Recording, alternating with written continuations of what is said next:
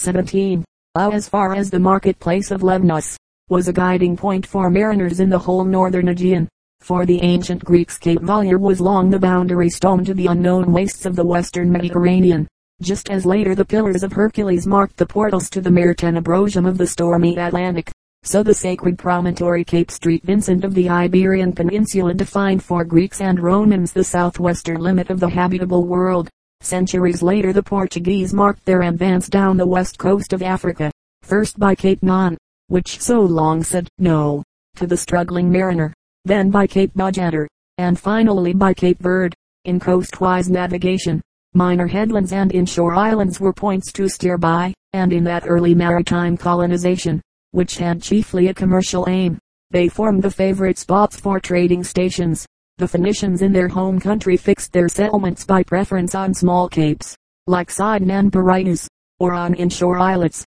like Tyre and Ardus, and for their colonies and trading stations they chose similar sites, whether on the coast of Sicily, Spain, or Morocco. Carthage was located on a small hill-crowned cape projecting out into the Bay of Carthage. The two promontories embracing this inlet were etched with settlements, especially the northern arm, which held Utica and Hippo the latter on the site of the modern French naval station of Bizerta, in the early Hellenic world, when Greek sea power was in its infancy. Owing to the fear of piracy, cities were placed a few miles back from the coast, but with the partial cessation of this evil, sites on shore and peninsula were preferred as being more accessible to commerce, and such of the older towns as were in comparatively easy reach of the seaboard established there each its own port. Thus we find the ancient urban pairs of Argos and Nauplia, Troezen and Pogone, Mycenae and Iones, Corinth commanding its Aegean port of Cenchreae eight miles away on the Saronic Gulf to catch the Asiatic trade,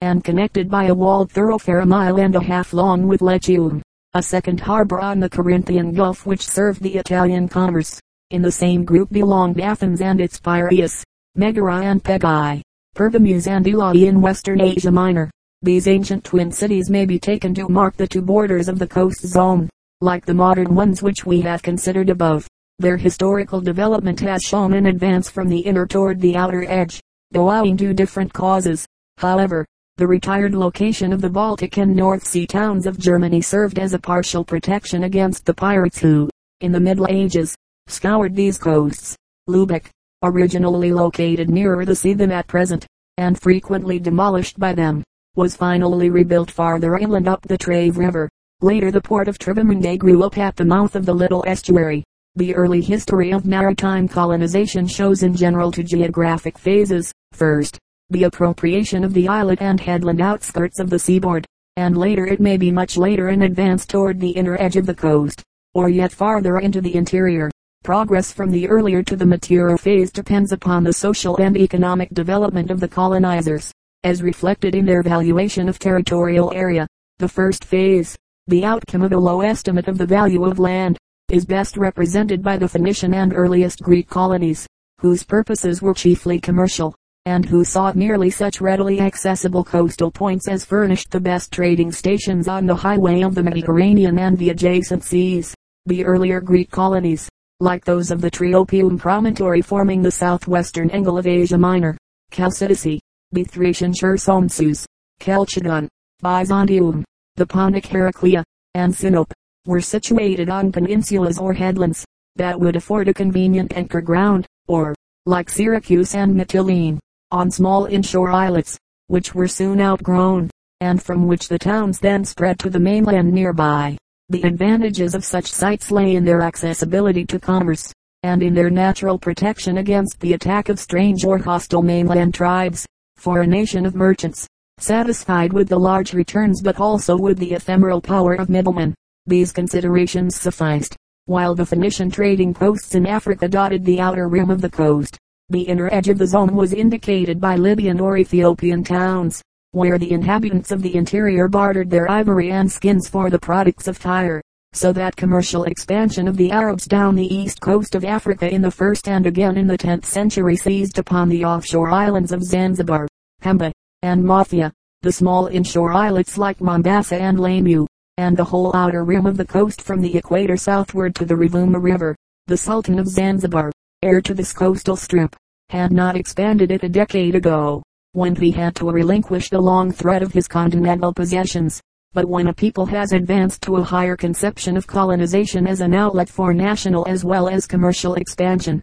and when it sees that the permanent prosperity of both race and trade in the new locality depends upon the occupation of larger tracts of territory and the development of local resources as a basis for exchanges, their settlements spread from the outer rim of the coasts to its inner edge and yet beyond. If alluvial plains and river highways are present to tempt inland expansion, such was the history of many later colonies of the Greeks and Carthaginians, and especially of most modern colonial movements for these had been dominated by a higher estimate of the value of land. After the long Atlantic journey, the outposts of the American coast were welcome resting places to the early European voyagers, but, owing to their restricted area and therefore limited productivity, they were soon abandoned, or became mere bases for inland expansion. The little island of Cuttyhunk, off southern Massachusetts, was the site of Gosnold's abortive attempt at colonization in 1602 like Raleigh's attempt on Roanoke Island in 1585, and the later one of Popham on the eastern headland of Casco Bay.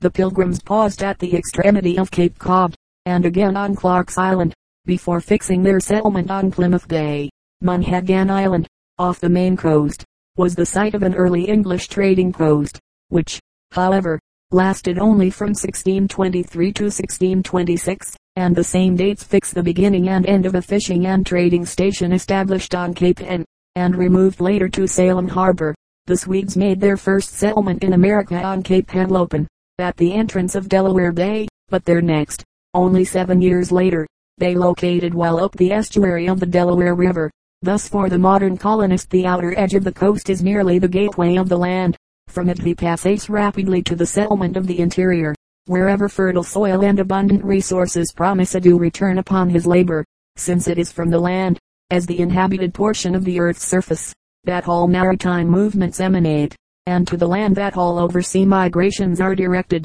The reciprocal relations between land and sea are largely determined by the degree of accessibility existing between the two. This depends primarily upon the articulation of a land mass, whether it presents an unbroken contour like Africa and India, or whether, like Europe and Norway, it drops a fringe of peninsulas and a shower of islands into the bordering ocean. Mere distance from the sea bars a country from its vivifying contact. Every protrusion of an ocean artery into the heart of a continent makes that heart feel the pulse of life on far off, and seen shores. The Baltic Inlet which makes a seaport of St. Petersburg 800 miles 1.300 kilometers back from the western rim of Europe, brings Atlantic civilization to this half Asiatic side of the continent. The solid front presented by the Iberian Peninsula and Africa to the Atlantic has a narrow crack at Gibraltar, whence the Mediterranean penetrates inland 2.300 miles 3.700 kilometers, and converts the western foot of the Caucasus and the roots of the Lebanon Mountains into a seaboard, by means of the Arabian Sea. The Indian Ocean runs northward 1.300 miles 2.200 kilometers from Cape Comorin to meet the Indus Delta and then turns westward 700 miles farther through the Oman and Persian Gulfs to receive the boats from the Tigris and Euphrates. Such marine inlets create islands and peninsulas, which are characterized by proximity to the sea on all or many sides, and in the interior of the continents they produce every degree of nearness, shading off into inaccessible remoteness from the watery highway of the deep. The success with which such indentations open up the interior of the continents depends upon the length of the inlets and the size of the land mass in question. Africa's huge area and unbroken contour combine to hold the sea at arm's length. Europe's deep running inlets open that small continent so effectively that Kazan, Russia's most eastern city of considerable size, is only 750 miles 1.200 kilometers distant from the nearest White Sea, Baltic, and Azov ports, Asia the largest of all the continents, despite a succession of big indentations that invade its periphery from Sinai Peninsula to East Cape, has a vast inland area hopelessly far from the surrounding oceans. In order to determine the coast articulation of any country or continent, Carl Ritter and his followers divided area by shoreline, the latter a purely mathematical line representing the total contour length. By this method Europe's ratio is one linear mile of coast to 174 square miles of area. Australia's 1 colon 224, Asia's 1 colon 490, and Africa's 1 colon 700. This means that Europe's proportion of coast is three times that of Asia and four times that of Africa, that a country like Norway, with a shoreline of 12.000 miles traced in and out along the fjords and around the larger islands, has only 10 square miles of area for every mile of seaboard, while Germany, with every detail of its littoral included in the measurement, has only 1.515 miles of shoreline and a ratio of 1 mile of coast to every 159 square miles of area. The criticism has been made against this method that it compares to unlike measures, square and linear, which moreover increase or decrease in markedly different degrees, according as larger or smaller units are used. But for the purposes of anthropogeography the method is valid, inasmuch as it shows the amount of area dependent for its marine outline upon each mile of littoral. A coast, like every other boundary, performs the important function of intermediary in the intercourse of a land with its neighbors. Hence the length of the sea boundary materially affects this function. Area and coastline are not dead mathematical quantities, but like organs of one body stand in close reciprocal activity, and can be understood only in the light of their persistent mutual relations. The division of the area of a land by the length of its coastline yields a quotient which to the anthropogeographer is not a dry figure, but an index to the possible relations between seaboard and interior. A comparison of some of these ratios will illustrate this fact. Germany's shoreline, traced in contour without including details, measures 787 miles. This is just one-fifth that of Italy and two-fifths that of France, so that it is short. But since Germany's area is nearly twice Italy's and a little larger than that of France, it has 267 square miles of territory for every mile of coast, while Italy has only 28 square miles, and France 106. Germany has towns that are 434 miles from the nearest seaboard, but in Italy the most inland point is only 148 miles from the Mediterranean. If we turn now to the United States and adopt Mendenhall's estimate of its general or contour coastline as 5.705 miles, we find that our country has 530 square miles of area dependent for its outlet upon each mile of seaboard. This means that our coast has a heavy task imposed upon it, and that its commercial and political importance is correspondingly enhanced that the extension of our Gulf of Mexico littoral by the purchase of Florida and the annexation of Texas were measures of self-preservation, and that the unbroken contour and mountain-walled face of our Pacific littoral is a serious national handicap. But this method is open to the legitimate and fundamental criticism that, starting from the conception of a coast as a mere line instead of a zone, it ignores all those features which belong to every littoral as a strip of the earth's surface location, geologic structure, relief, area, accessibility to the sea in front and to the land behind, all which vary from one part of the world's seaboard to another, and serve to differentiate the human history of every littoral. Moreover, of all parts of the earth's surface, the coast as the hem of the sea and land, combining the characters of each, is most complex. It is the coast as a human habitat that primarily concerns anthropogeography. A careful analysis of the multifarious influences modifying one another in this mingled environment of land and water reveals an intricate interplay of geographic forces, varying from inland basin to marginal sea, from marginal sea to open ocean, and changing from one historical period to another an interplay so mercurial that it could find only a most inadequate expression in the rigid mathematical formula of Carl Ritter, as the coast, then, is the border zone between the solid, inhabited land and the mobile, and deep. Two important factors in its history are the accessibility of its back country on the one hand, and the accessibility of the sea on the other. A literal population barred from its hinterland by mountain range or steep plateau escarpment or desert tract feels little influence from the land. Level or fertile soil is too limited in amount to draw inland the growing people. Intercourse is too difficult and infrequent. Transportation too slow and costly. Hence the inhabitants of such a coast are forced to look seaward for their racial and commercial expansion. Even if the paucity of good harbors limits the accessibility of the sea, they must lead a somewhat detached and independent existence, so far as the territory behind them is concerned. Here the coast, as a peripheral organ of the interior, as the outlet for its products, the market for its foreign exchanges, and the medium for intercourse with its maritime neighbors, sees its special function impaired but it takes advantage of its isolation and the protection of a long sea boundary to detach itself politically from its hinterland, as the histories of Phoenicia, the Aegean coast of Asia Minor, Dalmatia, the republics of Amalfi, Venice, and Genoa, the county of Barcelona, and Portugal abundantly prove, at the same time it profits by its seaboard location to utilize the more varied fields of maritime enterprise before it, in lieu of the more or less forbidden territory behind it. The height and width of the landward barrier, the number and practicability of the passways across it, and especially the value of the hinterland's products in relation to their bulk, determine the amount of intercourse between that hinterland and its mountain or desert barred littoral. The interior is most effectively cut off from the periphery, where a mountain range or a plateau escarpment traces the inner line of the coastland, as in the province of Liguria in northern Italy, Dalmatia, the western or Malabar coast of India, most parts of Africa, and long stretches of the Pacific littoral of the Americas. The highland that backs the Norwegian coast is crossed by only one railroad, that passing through the Trondheim depression, and this barrier has served to keep Norway's historical connection with Sweden far less intimate than with Denmark. The long inlet of the Adriatic, bringing the sea well into the heart of southern Europe, has seen nevertheless a relatively small maritime development, owing to the wall of mountains that everywhere shuts out the hinterland of its coasts. The greatness of Venice was intimately connected with the Brenner Pass over the Alps on the one hand, and the trade of the eastern Mediterranean on the other. Despite Austro-Hungary's crucial interest in the northeast corner of the Adriatic as a maritime outlet for this vast inland empire, and its Herculean efforts at Trieste and Fiume to create harbors and to connect them by transmontane railroads with the valley of the Danube,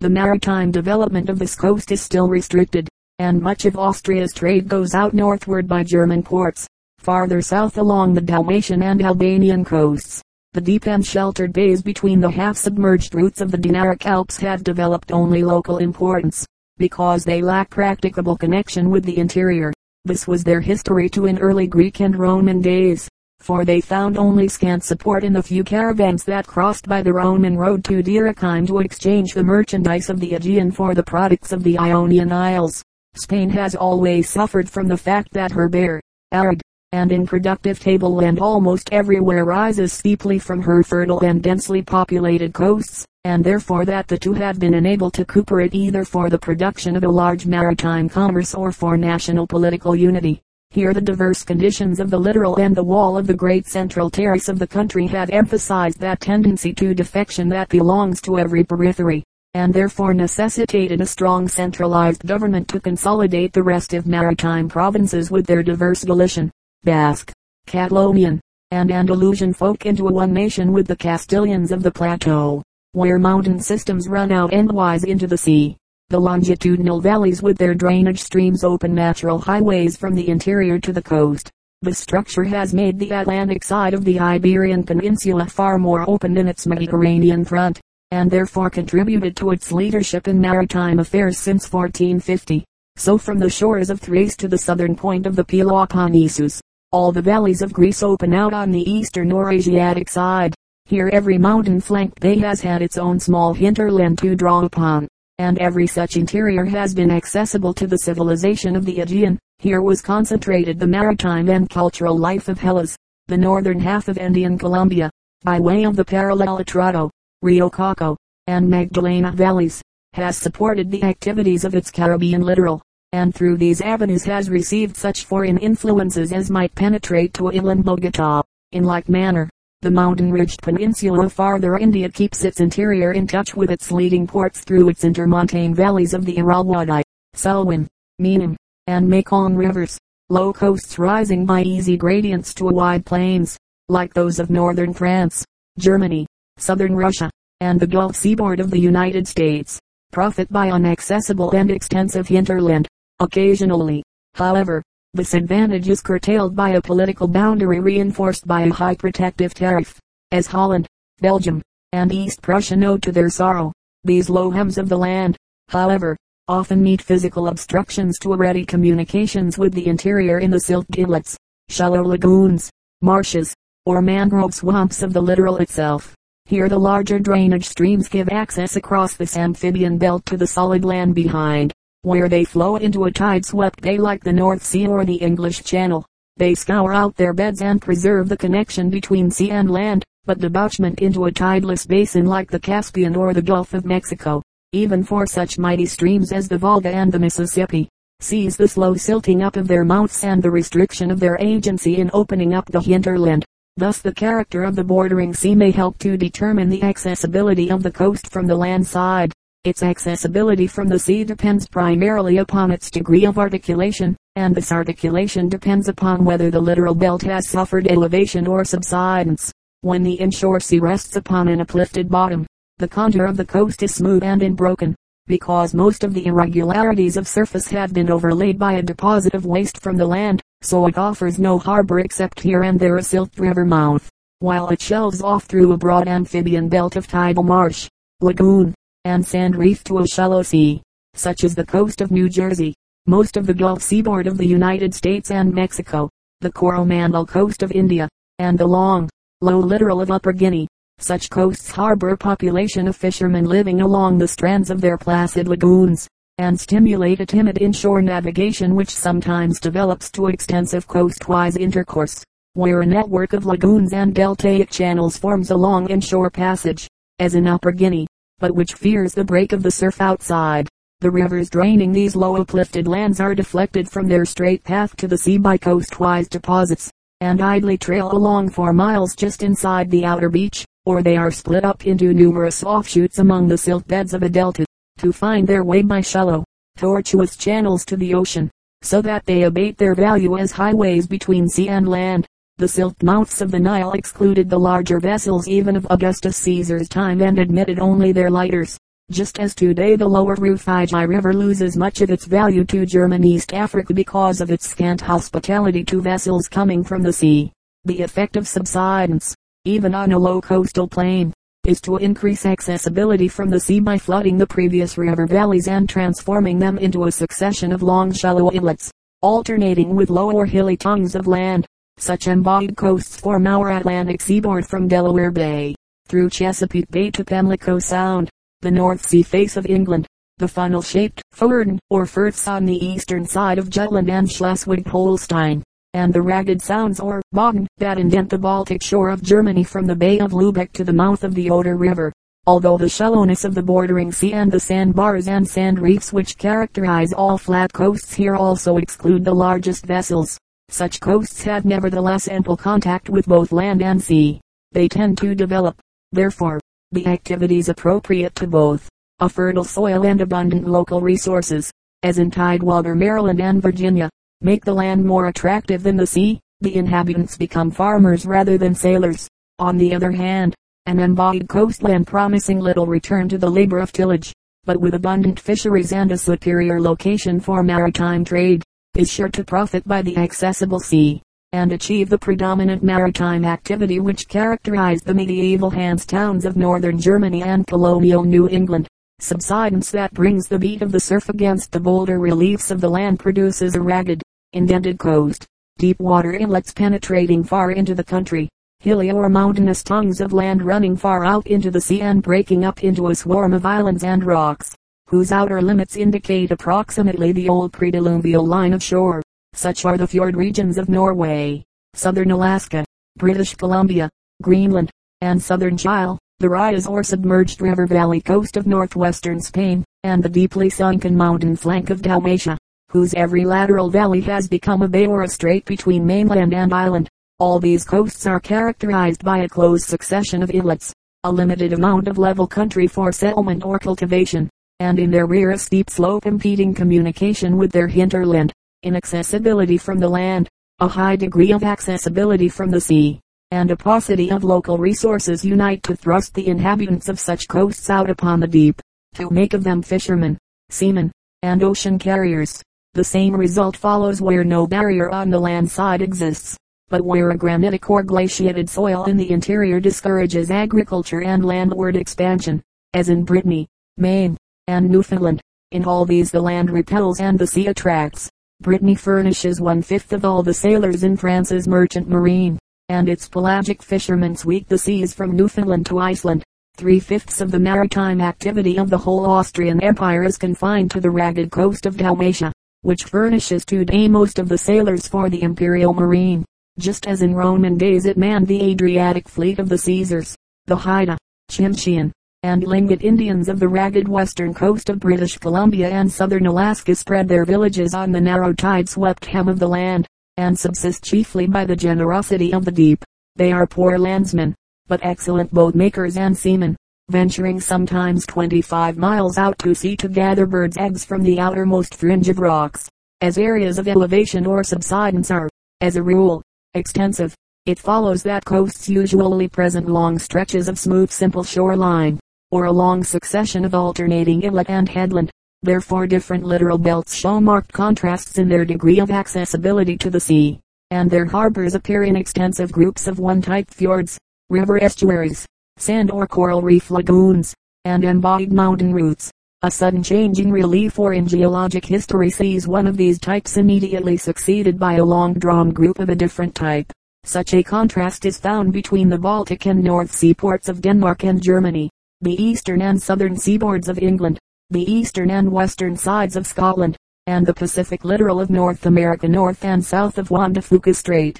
attended by a contrasted history, a common morphological history, marked by mountain uplift, glaciation, and subsidence, has given an historical development similar in not a few respects to the fjord coasts of New England, Norway, Iceland, Greenland, the Alaskan, Panhandle, and southern Chile. Large subsidence areas on the Mediterranean coasts from the Strait of Gibraltar to the Bosporus had in essential features duplicated each other's histories, just as the low infertile shores of the Baltic from Finland to the Skagerrak have had much in common in their past development, where, however, a purely local subsidence, as in Comorin Bay and Old Calabar on the elsewhere low monotonous stretch of the Upper Guinea coast, or a single great river estuary, as in the La Plata and the Columbia, affords a protected anchorage on an otherwise portless shore. Such inlets assume increased importance. In the long and broken reach of our Pacific seaboard, San Francisco Bay and the Columbia Estuary are of inestimable value, while,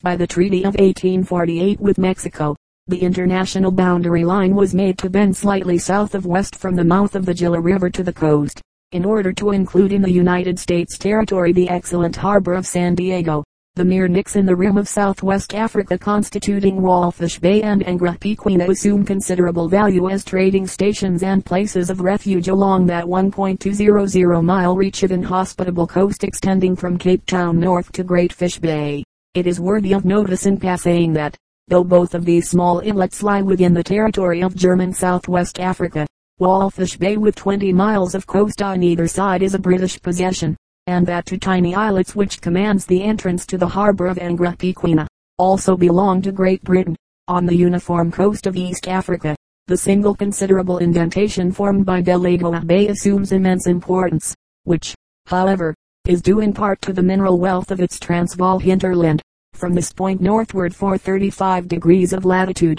a river mouth, like that fixing the site of Beira, or an inshore islet affording protected harborage, like that of Mombasa, serves as the single ocean gateway of a vast territory, and forms the terminus of a railroad proof of its importance. The maritime evolution of all amply embodied coasts, except in Arctic and subarctic regions inimical to all historical development, shows in its highest stage the gradual elimination of minor ports, and the concentration of maritime activity in a few favored ones, which had the deepest and most capacious harbors and the best river, canal, or railroad connection with the interior. The earlier stages are marked by a multiplicity of ports, showing in general activity nearly similar in amount and in kind. England's merchant marine in the 14th century was distributed in a large group of small but important ports on the southern coast, all which, owing to their favorable location, were engaged in the French and Flemish trade, and in another group on the east coast, reaching from Hull to Colchester,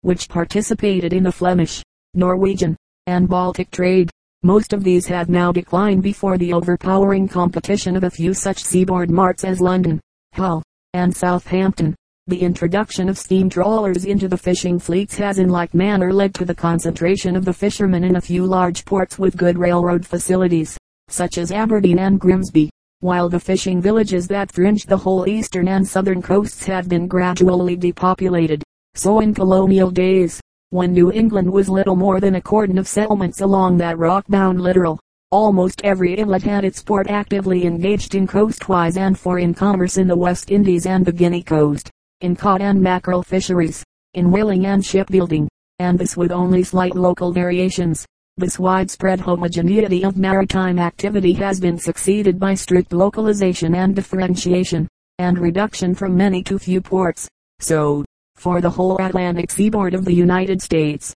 evolution of seaports has been marked by increase of size attended by decrease of numbers. A well-dissected coast, giving ample contact with the sea, often fails nevertheless to achieve historical importance, unless outlying islands are present to ease the transition from inshore to pelagic navigation, and to tempt to a wider maritime enterprise. The long sweep of the European coast from northern Norway to Brittany has place